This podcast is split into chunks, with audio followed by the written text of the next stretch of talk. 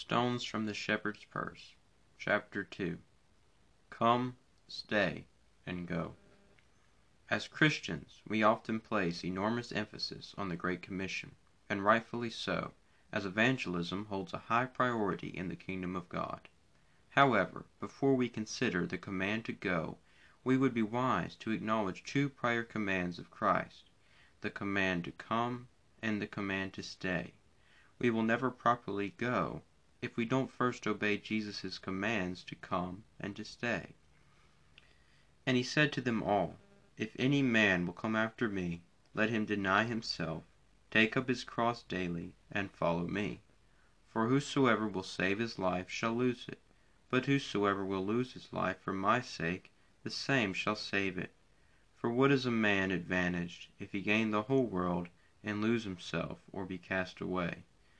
For whosoever shall be ashamed of me and of my words, of him shall the Son of Man be ashamed when he shall come in his own glory, and in his Father's, and of the holy angels. Luke 9:23 26.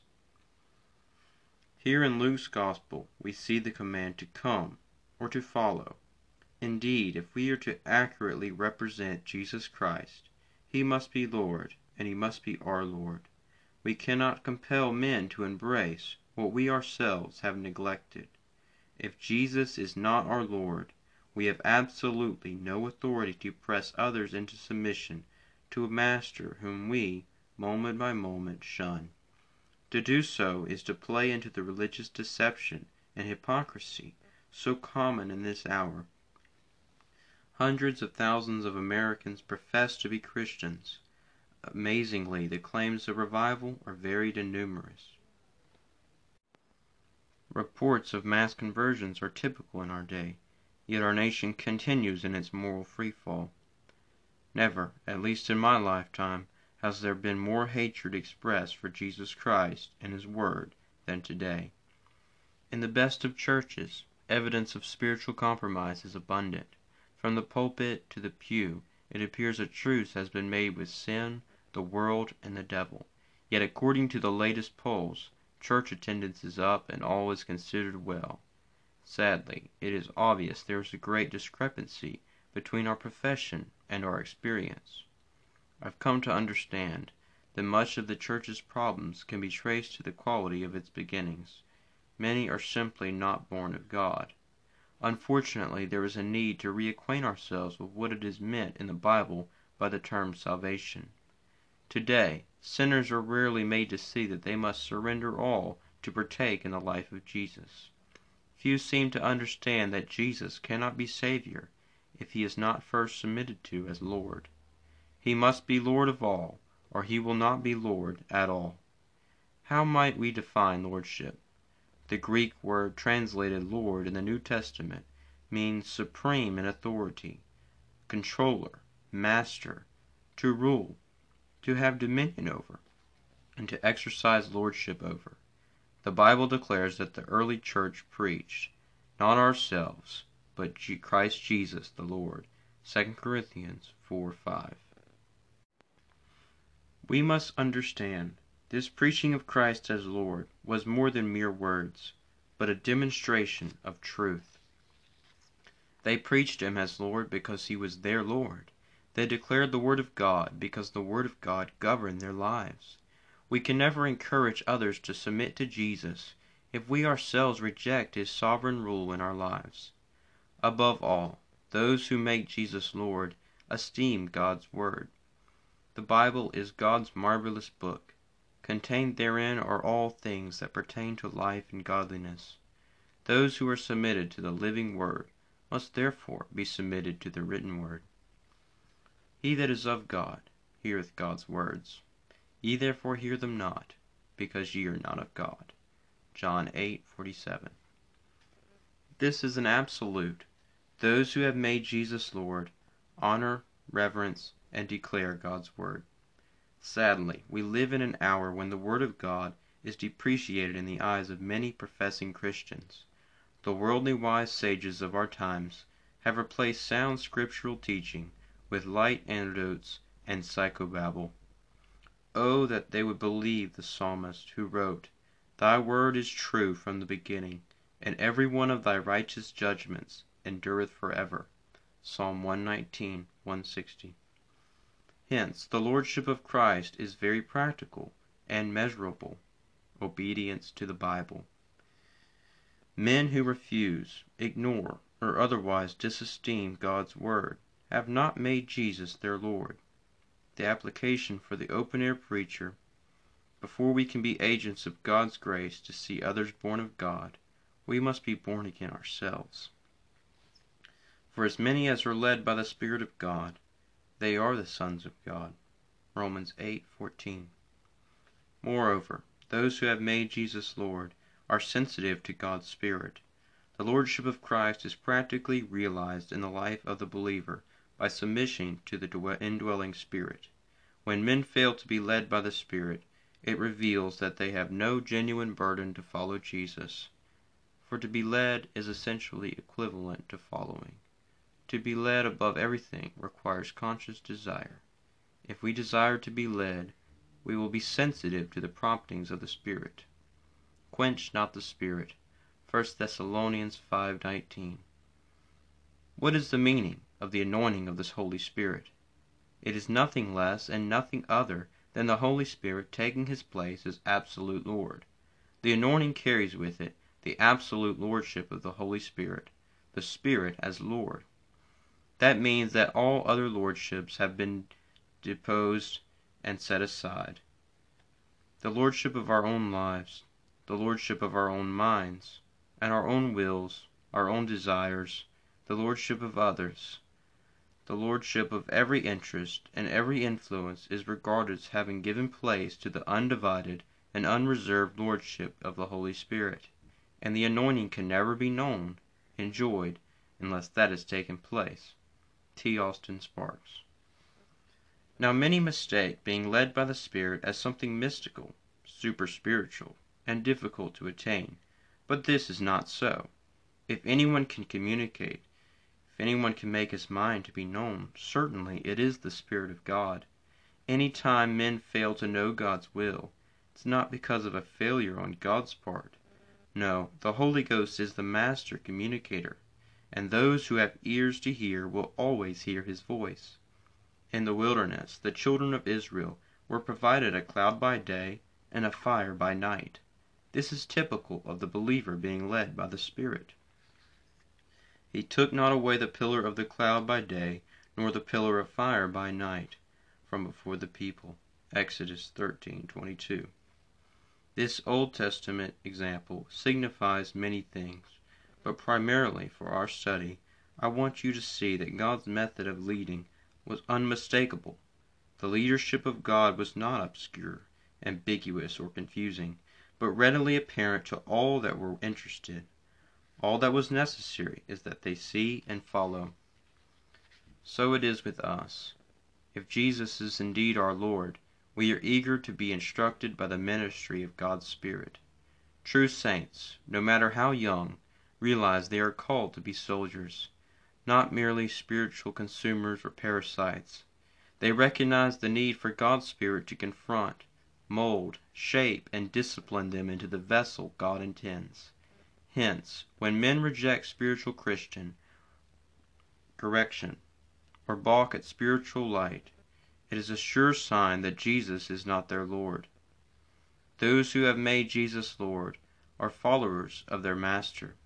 Like their Lord, they may have enemies, and they will be persecuted for righteousness' sake.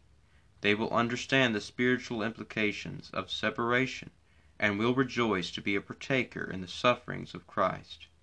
They will be mocked, misunderstood, and ridiculed. They will gladly embrace all those despised elements that distinguish the narrow way of holiness from the broad road of sinning religion.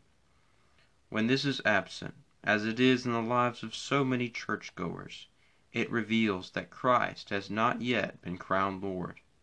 Let us examine ourselves. Let us ask ourselves the hard questions. Is Jesus indeed our Lord? For we can never compel men to come to a Christ we personally resist. For whether we live, we live unto the Lord, and whether we die, we die unto the Lord. Whether we live, therefore, or die, we are the Lord's. For to this end Christ both died and rose and revived, that he might be Lord both of the dead and living. Romans 14 8 9. Having addressed Christ's command to come, we now consider his directive to stay. Notice his words in Luke 24:49. Tarry ye in the city of Jerusalem until ye be endued with power from on high. The baptism of the Holy Ghost is the heavenly equipping of power essential for effective ministry. No one is truly prepared to preach the gospel until they are baptized with the Holy Ghost. Consider what Jesus said in Acts 1:8. But ye shall receive power after that the Holy Ghost is come upon you. The Greek word dunamis, translated power, means force, especially miraculous ability. Indeed, the one spiritual characteristic that sets Pentecost apart is power. Now, power from on high is our most pressing need, and Pentecost's greatest promise. As Jesus proclaimed in John's Gospel, I will not leave you comfortless. I will come to you. John 14:18. Power is the distinguishing mark of true Pentecost. Sweeping, enabling, invigorating, God glorifying power. It provides divine power for service, praise, worship, prayer, preaching, and more. Indeed, it touches every aspect of the Christian life. This divine, Holy Ghost power is the difference between God's ability and man's ability. It enables and lifts us up into the heavenly realm where God and angels dwell. It is that which makes the crooked straight and the rough smooth. It bridges the gap between heaven and hell. People wonder, what's missing in our churches? What's missing in our preaching? The answer is plain. True, heaven sent, fire baptized Pentecost Show me a man or a church filled with the Holy Ghost, and I'll show you a man or a church that cannot help but display, express, speak, and yes, go. He that believeth on me, as the Scripture hath said, out of his belly shall flow rivers of living water. John 7:38.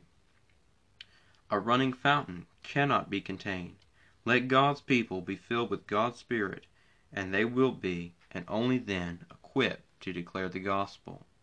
We were brought out to be brought in, apprehended to attain, redeemed to realize, and God intends for us to be utterly filled so we may completely fulfill.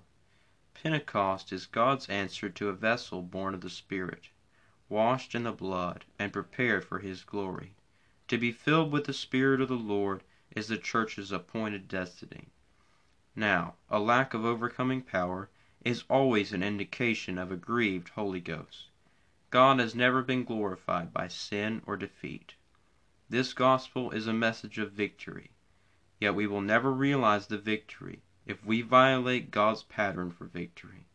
If the 120 on the day of Pentecost had to be filled with the Holy Ghost, then we are arrogant in the extreme if we suppose we can assume otherwise for ourselves. Thus, if we are not baptized with the Holy Ghost, we are unfit to preach the gospel. Indeed, if we do not stay, we cannot go. We now look at Christ's command to go. And he said unto them, Go ye into all the world, and preach the gospel to every creature. Mark 16:15. As the church, we have been given the great commission. It is here we are called to go and go we must. However, the question arises what are we to do as we go? Obviously, we are to preach. Well, true enough, but what is it to preach? The Greek word, kerusso, which is translated preach, means to herald as a public crier, to proclaim divine truth. Though the modern apostate church, careful never to offend, cautiously counsels us don't be preachy. Just let your life provoke questions. It is clear, if we are to fulfill Christ's command, it will be necessary that we speak. In fact, if we fail to speak, God's mind will be obscured to our generation, a sobering and fearful prospect indeed. How then shall they call on him in whom they have not believed? And how shall they believe in him of whom they have not heard? And how shall they hear without a preacher? Romans 10:14. For after that in the wisdom of God, the world by wisdom knew not God. It pleased God by the foolishness of preaching to save them that believe. 1 Corinthians 1:21. Oh yes, Nineveh must have her Jonah, Cornelius must have his Peter, and our community must have a public crier to denounce sin and point men to Christ. Hence we are to speak, and we are to speak exclusively for God. Yet for this commandment to be fulfilled, certain things must take place. It is more than a matter of repeating carefully crafted statements and phrases. We must truly possess the mind of God. We must have a timely word, not merely biblical facts, but the living word of God, relevant to the audience at hand. A word spoken in due season, how good is it? Proverbs 15:23. In this hour of wholesale spiritual compromise, when preachers are often too afraid to address the moral issues that challenge the church, and evangelists too humanistic to warn sinners with God's word, let us consider the dynamics of some of the more subtle methods used by pulpiters to cloak their cowardice. We must remember a distinction should be made between biblical facts and the word of the Lord. The God called preacher is obligated to give people not just facts from the Scriptures, but the living Word. By the living Word, we mean the scriptural truth God desires to apply to that particular people at that given moment. When a preacher merely gives men Bible facts, rather than the Word of the Lord, then he is not fulfilling his moral obligation to speak as the oracles of God. Biblical facts are general while the word of the Lord is specific and often offensive. Moreover, scriptural truths are always biblical facts, but scriptural truths are not always the word of the Lord. I have not sent these prophets, yet they ran. I have not spoken to them, yet they prophesied. But if they had stood in my counsel, and had caused my people to hear my words, then they should have turned them from their evil way, and from the evil of their doings. Jeremiah 23, 21 22. As an illustration, consider the following analogy. Suppose, as I am traveling along the highway, I see a gentleman who is pulled over on the curbside with his car's hood up, broken down, with steam billowing from a ruptured radiator hose. As I pull up behind him and approach his vehicle to offer assistance, I reach in the back of my pickup truck and pull out a prize shovel. After greeting the man, I begin to very methodically expound on the virtues and multiple uses of my shovel, all the while his immediate problem is ignored. Now, no matter how thorough and how accurate my discourse on the shovel has been, I have not addressed the problem at hand. Indeed, Everything I said is accurate, but it does my hearer little immediate good, as he has no urgent need for a shovel. I have given the man truth, but I did not give him the truth he needed right now. He must he may say, "But you did not lie." No, of course not. Again you may ask, "Isn't what you said factual?" Yes, but the help I offered did not confront the very issue that has sidelined this stranded traveler.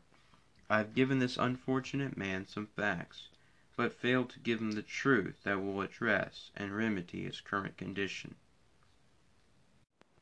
Likewise, all over America, men stand in pulpits and spew biblical facts, but refuse to give the people what they need, which is the word of the Lord. So often this is the case with false teachers. It is not so much what they say, but that what they refuse to say that defines their error. True, they may not be propagating flagrant and outright lies, but they are not allowing God, for various reasons, to speak directly to the issues at hand. Compromising preachers often inwardly attempt to soothe their inflamed conscience on this ground. Even though I avoid the controversy and persecution that accompanies confronting sin headlong, I still preach or teach orthodox doctrine. I have a sober warning for you, Mr. Snakeoil. You may fool men, but you will never fool God. He called you as a mouthpiece, so he could declare the sin exposing and life giving truth to his people. Will you continue to get in his way? Men who are truly sent by God give men the truth that makes free. I am debtor both to the Greeks and to the barbarians, both to the wise and to the unwise. So as much as in me is, I am ready to preach the gospel to you that are at Rome also. Romans 1 14 15. No doubt we have a moral obligation to preach the gospel to our neighbor. Nevertheless, always remember, we are not called to convince men we love them, only to love them. There is a vast difference. Consider the ministry of John the Baptist, whom God initially chose to introduce Israel to Jesus. Notice the introduction to the prophetic foretelling of his ministry by the prophet Isaiah. Comfort ye, comfort ye my people, saith your God. Isaiah 41. John ministered to Israel in a day when she was sorely oppressed by the Roman Empire. It was a day of calamity, a day of spiritual decline, vexation, and trouble. However, what was the comfort John preached to his troubled nation? O generation of vipers, who hath warned you to flee from the wrath to come?